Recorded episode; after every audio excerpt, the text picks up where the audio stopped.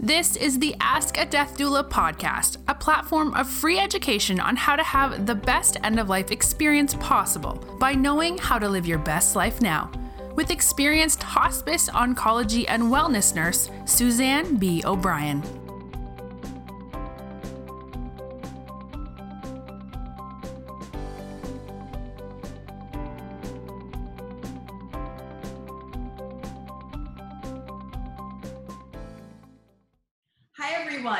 Welcome to this edition of Ask a Death Doula.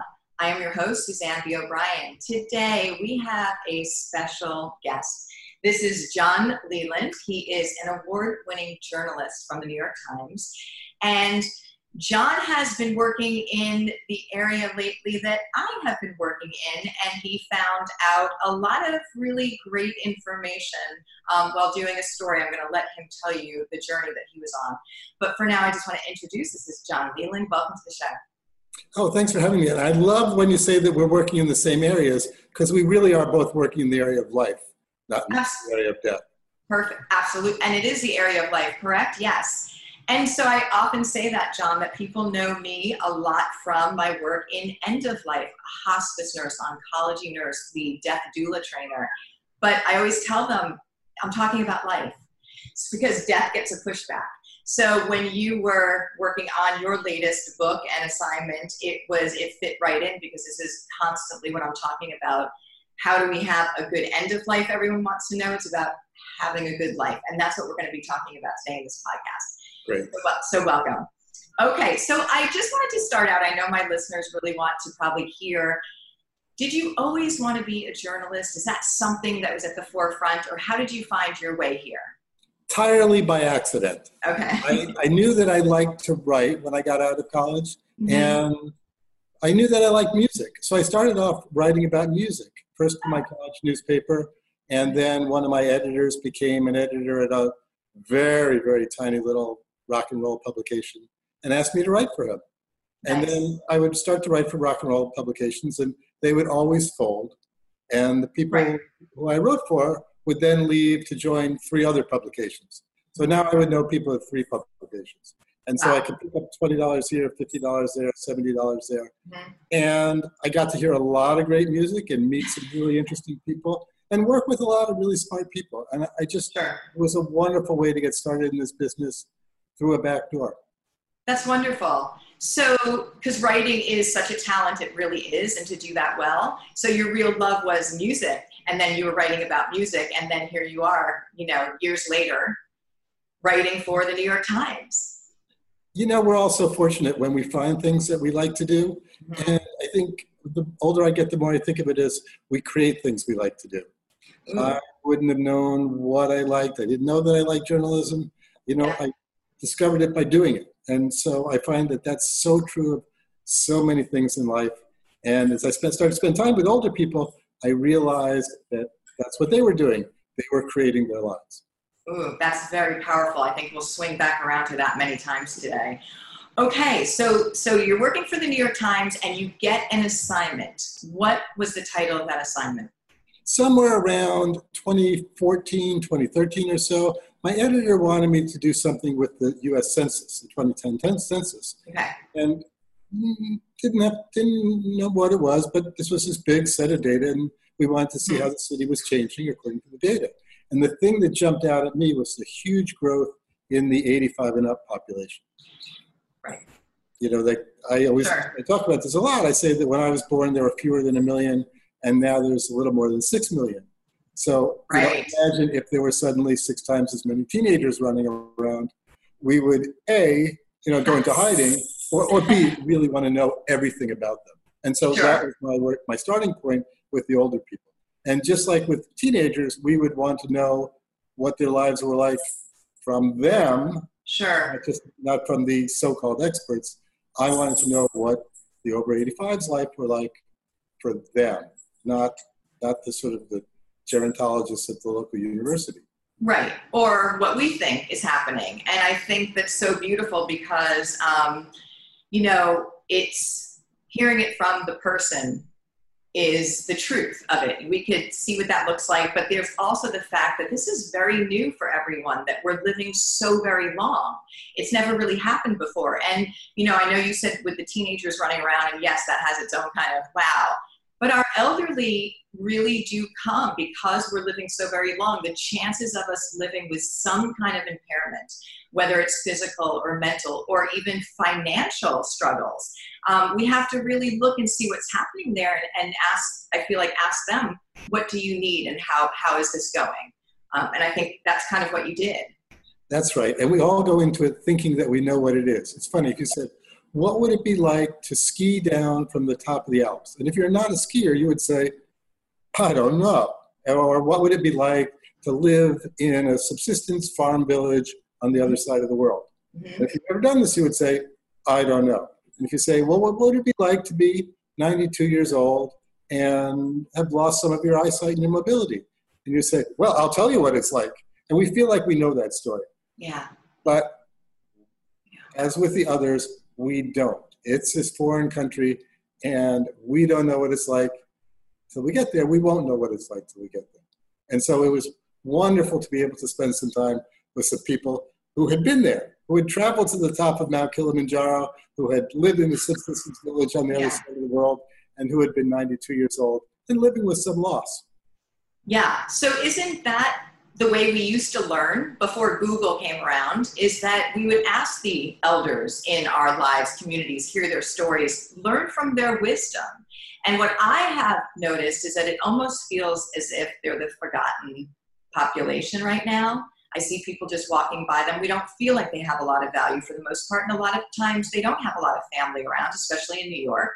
People live, and I and I really think we need to kind of redirect and just what you're saying get to know them talk to them listen because there's so much wealth and wisdom there that we can benefit from. You know one of the great influences on me as i was doing this work was Karl pillemer who's a gerontologist at, at cornell cornell Weill.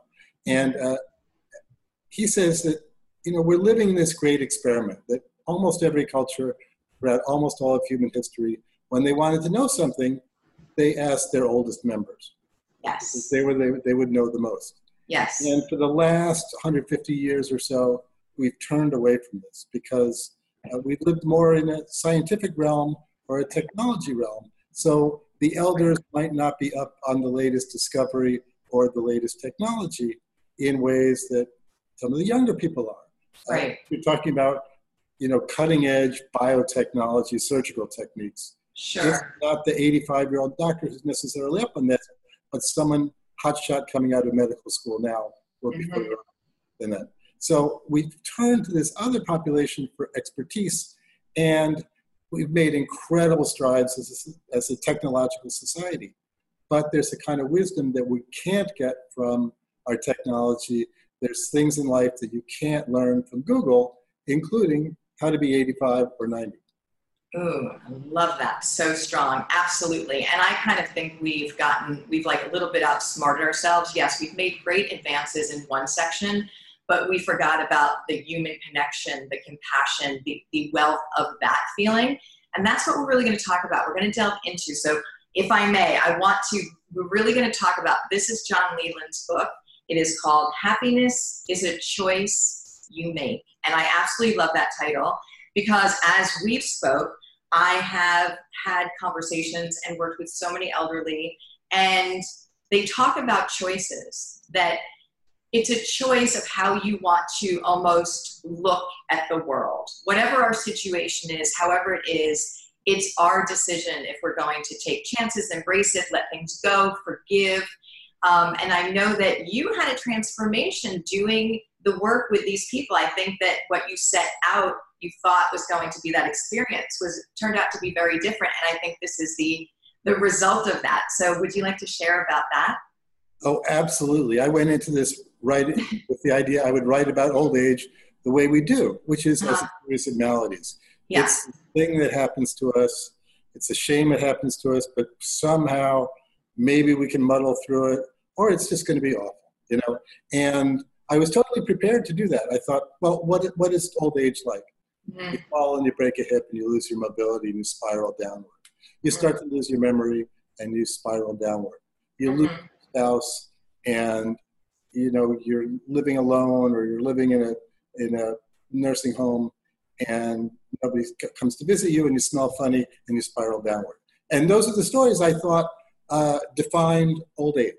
Yeah. And what I did for the book, and what I did for it began with a series of articles in the New York Times, a year-long series in the New York Times, and I just followed six people from very different walks of life, different circumstances, all over age 85 for a year. And again, I thought I would just record their maladies. Mm-hmm. It's, a, it's, a, classic way of writing about old age. Right. And as I spent time with them, I found that they had a lot of the problems that I expected them to have. But if you asked them about their lives, that wasn't the story they told. That wasn't how they defined their lives. It was only how journalists define it, or their sure. kids define it, or their doctors define it. No one is that old woman in a wheelchair. Somebody is that woman who, you know, is a great writer. She cares about movies. She loves her plants, and she gets around in a wheelchair. You know. Right. And that's what I didn't get going in. Yeah. And I'm so fortunate to have these six incredible teachers to teach me this thing that I didn't want to learn. Right, right. And maybe you didn't even know that you that existed. I mean, who knew? So can you share some of those stories from some of those people? Oh, they're they're so great. They were all so great. But I always love talking about Fred Jones because Fred, I think, was the first to really snap me out of my way of thinking.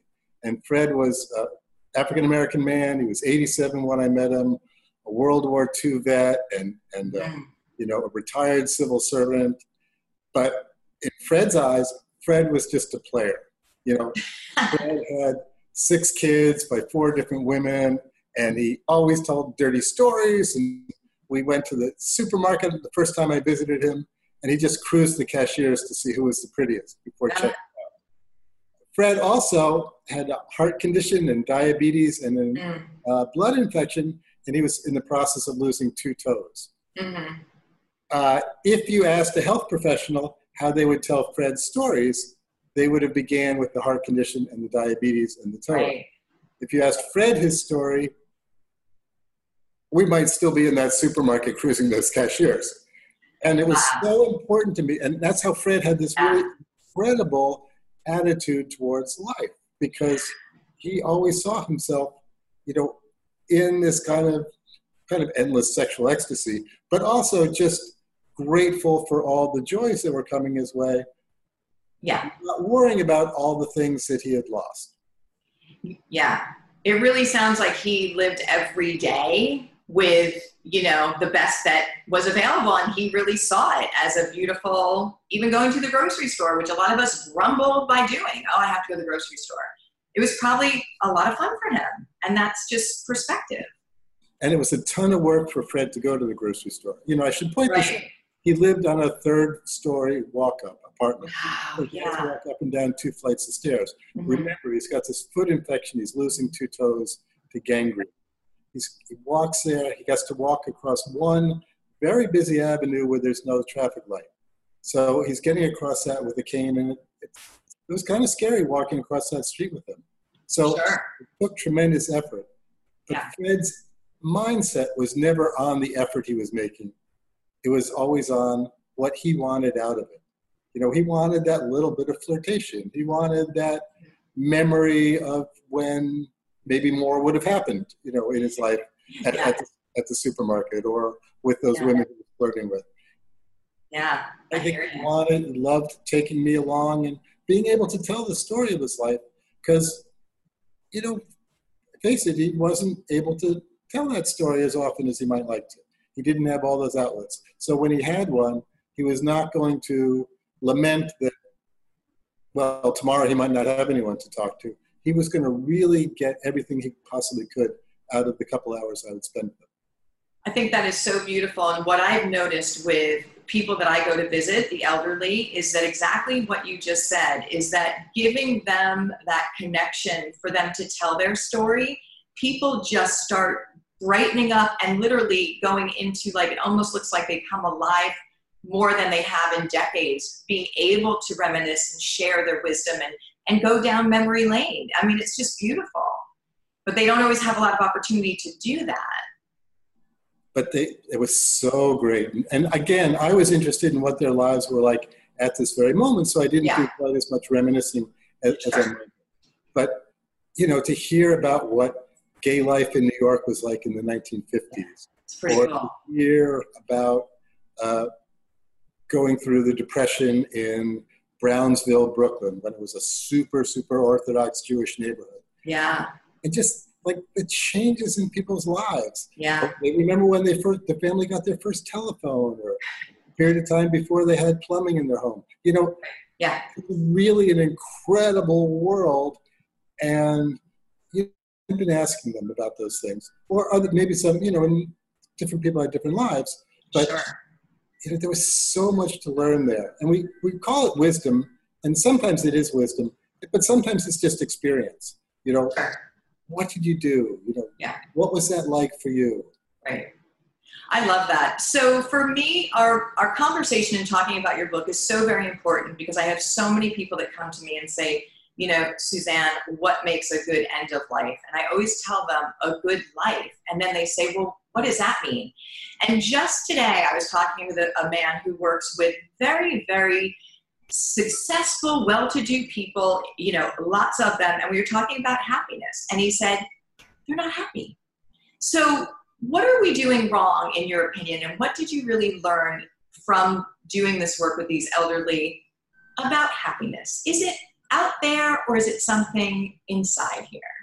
Well, I think you put your finger on it right there, and, and you know this so well from your own experience. Uh, happiness lies in our ability to make ourselves happy, right? Mhm. It has to be something within us. If we're waiting for happiness to come our way, we might be waiting a very long time. Right. We all have that capacity to, uh, you know, to find joy in really, really mundane situations. To recognize that we carry around with us everything we need to be happy, even on bad days. Not on our worst days. Our worst days we don't. But sure. but there are those days that are just kind of blah or a little bit down. We have what we need. We just need to start thinking about that. Think about the things we have. Shifting the thinking. And there's certain sort of simple mechanical things we can do that, that'll make us feel better. Such as? You haven't called that person you really care about to tell them you care about them. And you're sitting around saying, oh, my life is completely miserable. Why don't you do that? Yeah. When was the last time you did something for somebody else? Yes. even if it's something quite minor. If it, even if it's something quite small, you've lost the abilities to do some of the things you might like to do. What can you still do?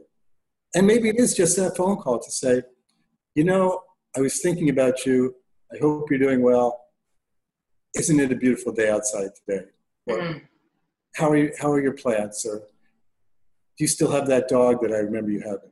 You know, it's just that little thing that that phone phone call is a connection with another human being that's going to bring not not complete ecstasy to your life necessarily, but a little bit of joy and helps you take take the next step. Who's that person who you just they did something bad to you and you've never quite forgiven them for it and you can't maybe you can't even quite remember what it was i remember when my my ex-wife's grandfather was was getting very old and starting to lose some of his memory Mhm. i remember he was he was with them in, in a in an apartment with a woman that he never had a good relationship with and he said who's that woman i don't know who she is but i remember i'm on the outs with her and i'm not going to forgive her i don't know why i'm on the outs with her but i'm on the outs with her Oh my. we don't have to be that way. We can forgive people. And again, not because they deserve it, Yeah. not for their sake, but for our own, because we don't need to hang on to that pain and that wrong anymore. So that's And- something we can do. Uh, Yeah, I love it. Yeah, you're giving some really tangible things here, and I just want to highlight. You know, when you said that it doesn't take much, it doesn't to do something kind for someone else. Someone just recently told me that somebody said they had a nice smile, and this man was like, "It made me feel so great. Nobody's told me that." And I remember when you said something about the subway that the man said, "Please allow your neighbors to get off first," and you were touched by the word neighbors that it and it, it is something just so simple. It can be very simple. that was a really beautiful moment for me because the subway, you know, there, you don't have a lot of beautiful moments on the subway, right? really. No. especially in that morning commute. Right. And I work for the New York Times, which which put gave its name to Times Square. So my morning train is at Times Square. It's busy, it's congested, Yes. it's, it's heavy, and there's usually a recording on the same says, "Let the customers off before getting up." You know, like it's sort of brusque like that. But this one morning, it was a, a human voice on the on the intercom, he said, "Please let your neighbors off." And I'd never heard of my fellow riders called my neighbors. I'd never thought of them as my neighbors. And just that little shift in focus, you know, just kind of lit me up. And I said, okay, you know, it's 8.35 or whatever. I don't know what's going to happen to me when I get to work. But right now, my day has a hero. You know, it's just that one person did something, uh, maybe unconsciously, but made life better for a complete stranger and probably many of them. So, what would happen? What would the world be like if each one of us did one of those little things that doesn't cost any money, really doesn't take any time, and we all kind of did that? I just feel like the ripple effect would be incredible. And you know what? For me, it kind of really says, I see you and I respect you. Um, when I was in Thailand, one of the things that I miss the most is that they greet, everyone greets each other with, you know, the respect and the whying. And there's something completely beautiful about taking that second of when you're passing by somebody, strangers, whoever, and just taking a moment to acknowledge them. You know, one thing we don't value in our culture as much as we should is What? reciprocity. And Right. just saying to somebody, I see you, Yes. you know, there's something implied in that, which is you, you see me. So it's, Yes. it's, a, it's Yes. a gesture of reciprocity. That's and beautiful. we value so much these other things. We value like self-reliance and independence and, and pulling yourself up by your own bootstraps, you know, achievement and going out and conquering the world. We value these things, and there's reasons we value them. But other things like reciprocity, cooperation, generosity, Kindness. things do so much for us in our lives. And uh, they don't necessarily decline with our age. Our ability to conquer worlds might decline. Uh, our ability to, to uh, be self reliant might decline. We might really need help from other people.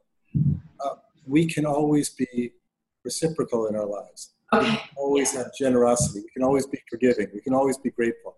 Yes. Those things we carry around with us. And I love that because really the two columns that you just said, one is going out getting it, and one is going in. Kindness and compassion and connection is really part of you that's there. And it leads me to one of your stories. But I want to talk about forgiveness because you you brought that up.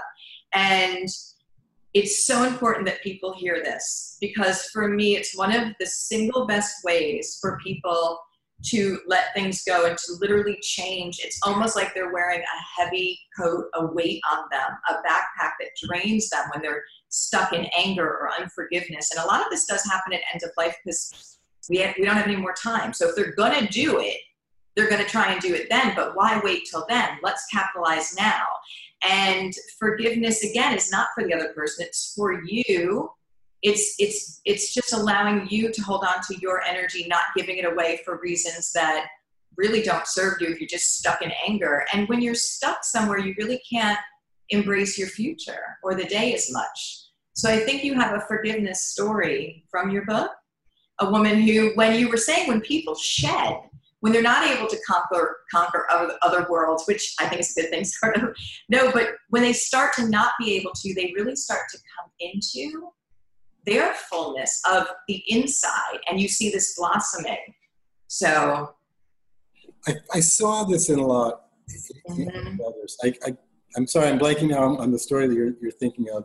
i think um, mrs wong She was wonderful. She was, she is wonderful and so yeah so i didn't mean to put you on the spot because i know it threads in there but i feel like you know she had she was living on a limited income. Yes. um, she had worked very hard in her life. Her son had passed away. You know there was so much stress that she had been under and when things got simpler when her life when she got older and she found really like this really happy place that she lives in day to day it seems to me yeah, Ping is, Ping is still with us, so I'll speak about her in, in the present tense. But yes she's, she's uh, dealing with dementia now, so it's, it's hard Okay. for her. yeah But uh, Ping, Ping was 90 when I met her, living on just Mhm. $700 a month from Social Security. and she couldn't afford her pain medications for her joints. So she'd cut the patches in half to make them last longer. So Ping had dealt with a lot of loss in her life, including, as you mentioned, her son, who had been murdered in a department store in China. Uh, the, he was the only son, which meant a tremendous right. amount in a Chinese family, mean a lot in any family. But that was a loss that Ping never felt she would be able to recover from. Yeah. For a couple of years, she couldn't sleep. She just, her life didn't have any meaning anymore. And she got up one day, and it did. And I think one of the things it meant was stop thinking about the people who had killed her son. Right. And stop thinking about that loss.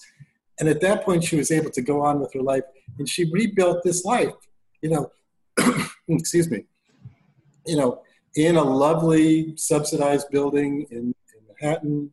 Uh, she had a, an aide courtesy of Medicaid that came for seven hours every day. She had to pay for it, took care of all her cooking and cleaning and shopping. Wow. So, you know, and she just played mahjong every day with the same three women in her building. So she could think of her life as the loss of her mobility, the loss of her son, the loss of her husband, or she could think of her life as this mahjong game she played with three people, three women from the same province that she was from in China. Mm, and it's an ongoing mahjong game. And then the things you lose are, you know, obstacles along the way. They're not the way. Right. Beautiful. So let's talk about gratitude and what that can do. Because you know really you give such great stories and advice about and we'll wrap it up at the end about really the, the four things if there are four that we want people to really walk away with. Um, but gratitude is so important and i know we've kind of danced around like what you're saying the appreciation. What what have you learned from gratitude within your stories and what would you like to say about it? Well there's a great thing about gratitude. Uh, you know fred was a classic grateful person Mm. You know, as hard as his life was, he said his favorite part of the day was waking up in the morning and saying, "Thank God for another day." Mm-hmm. Well, you know, it's classic. You know, glass half full. Yeah, yeah. But there's like a ton of research on gratitude that that shows that that just like making note of one thing that you're grateful for mm-hmm. on a regular basis, people sleep better. They become more optimistic about the future. They, yeah. you know, they will rate their well-being higher.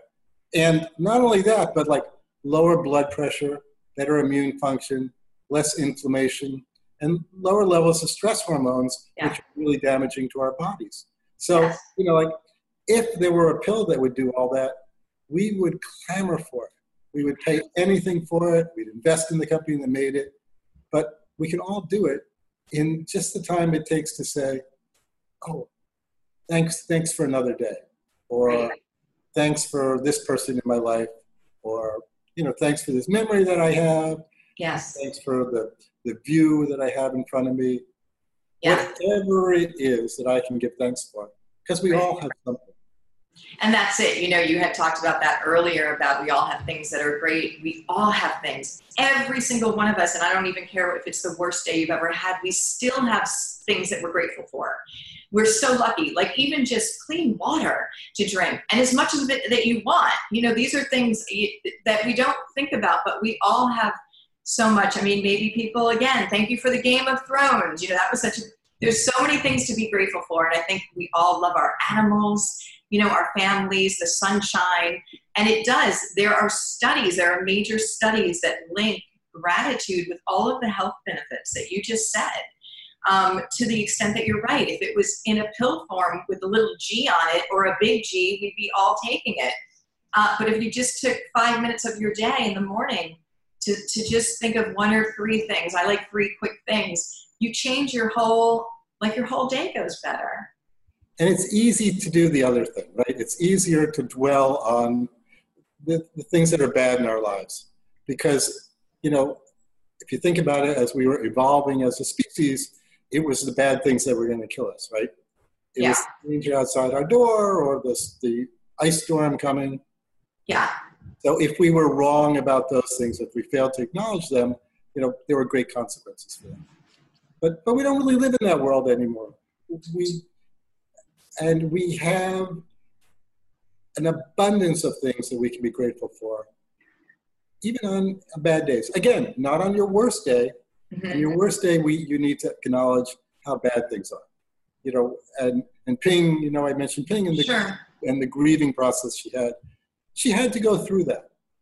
Somebody else might have gone through it for a little bit shorter period or a little bit longer period, but you had to honor that loss. Of course. I don't think you can move through things unless you do honor them. And you know what we're saying here about happiness is that it's a choice, but things will happen in our lives. It's just what is the part of life. It will go up and down, and we'll go through them. But I think it's how you go through it and how you end up on the other side that we're talking about. You know, are you going to let that define you for the rest of your future days, or are you going to say, okay? You know that happened maybe even learn from it because i think there's things we can learn from everything. Um, maybe even pay it forward to help somebody else through situations that, that were painful because you can understand what that was if that's the case. And then go on and enjoy every day the best that you can with what we have. And, and one of the great things about spending time with people over age 85 yeah. had dealt with a lot of loss in their lives. Yes. You know yeah. they of course all lost their parents. Right. Uh, but they'd lost other things. They'd lost different things that they thought they could never live without. You know, levels of mobility or eyesight or yeah. health or or anything. Sure. And they got on. So they learned from experience again and again and again from repetition that all these things, these losses that we think are going to cripple us and leave us permanently uh, uh, lessered, right? Don't we recover from almost all of our losses. There are some losses that are just so big you never quite recover from it. You, you need to make your life on the other side. But right. most of our losses aren't like that. Right. And we can have fun, fun, fun even after daddy takes the T-bird away, right? You can find joy. And you can find joy. I really feel that the whole thing that we're really trying to understand now is that the joy and the happiness is really in the simpler things than what we've all been kind of going for because I see so many people, they're, they're going for these big things, they do achieve a lot, and they're still completely empty. So obviously, that's not the golden key that brings you happiness. Those aren't bad things, but it's really the connection, and that's what we're talking about. So, with that being said, um, when you set out and you wrote this book, what do you want to kind of how would you summarize it that you want people to walk away with you know we talked about gratitude and forgiveness and that happiness is a choice but let's hear from the wisdom of these wonderful people and experience that you got to spend time with how you would like to sum up and leave our listeners with a few key wonderful things that they can enrich their lives well, there's simple practices we can do, right? There really is that daily practice of gratitude, mm-hmm. practice of forgiveness, that uh, doing things for other people, that yes. living with a sense of purpose and understanding that purpose is something you create, not something that you find. Uh, living with creativity, if that's what's important to you, you know, that's something that's available to all of us. And, uh, and doing what you can to, to connect yourself with the people that you care about in life. I love all some that. people you don't care about, you know, you think about all the time that younger people spend going to networking events or feeling or going on blind dates. You know, like if we can spend time with the people that we really, really care about, the ones that are important to us, yeah. our lives are pretty good. So those are the things, the practices we can do. And then philosophically, I think the really simple thing is that whatever hardships we have, whatever age we are, we get to say what role they, we play in, they play in our lives, right? Right. And how they define or the center. We are not defined by the circumstances of our lives. We get to write the story of how we fit into those circumstances, and we can make it a happy story or an unhappy story. So, if we all knew that, if we knew that I am the creator of my life, and I can choose whether it's a happy, joyful, wonderful, or a miserable, depressed. We're going to choose this. We're just, I feel like we're not sure how to do that. And I love that this book really goes into it. And what you just said talks about that. One thing I really want to expand on is the purpose. Because I believe that is so important that we all have a purpose and you have to get out there to be able to connect with your purpose. Would you agree it's not going to knock on your door? Chances are it's not knocking on your door. So, what did you learn about that? Well, we that's that's right. We grow up thinking that oh, I'm going to find my calling. It's going to come my way one one day. Uh, yeah, we can find it. But no, our our purpose is the doing. It's what Yeah. we're doing. Yeah. And uh, we need to understand that as, as our purpose. Love it. So you have to be, you can create your life, but you have to be an active participant in it. And you have to get out there. You have to get out of your comfort zone. I think we're way too comfortable and just monotonous in what we're doing and just accept it for i mean the fact when people say you know they wait for friday at five o'clock to you know have happiness or to come alive i said that's pretty short happiness you know go out friday night and saturday and monday you're miserable back at work. So you really want to you know find something that fills that light inside you um, but you have to be able and willing to go out and try things in order to connect with what that is yes Go out, fail. You know, Do make it. a mistake. Yes. Do something wrong. Uh, yeah there is no wrong blow. right Understand you can take that blow. Yeah. So, John Leland, forgiveness, gratitude, taking part in co creating your existence with passion, and a choice of happiness. It's a choice that you can choose. You have the ability to do it. So, choose, go ahead, because I know people are asking, they want this. So, I want to share this amazing book. And, John, where can people get the book?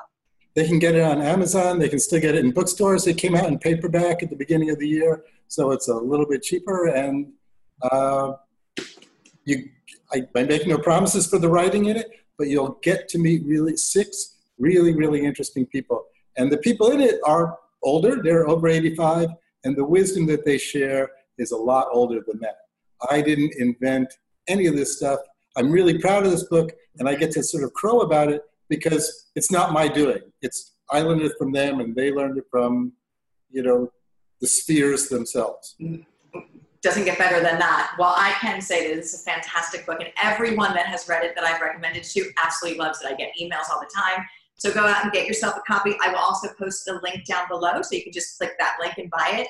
And John Leland, I want to thank you so much for being on the podcast and for sharing this amazing journey with us. Oh, Suzanne, this has been great. I really appreciate it. Okay, thank you so much. Everyone, this is Suzanne O'Brien from Ask a Death Doula, and I will see you in the next episode. Bye, everybody. Thanks for listening to another episode of Ask a Death Doula. If you enjoyed today's episode, please leave a raving review, subscribe, share, and send your questions. See you in the next episode.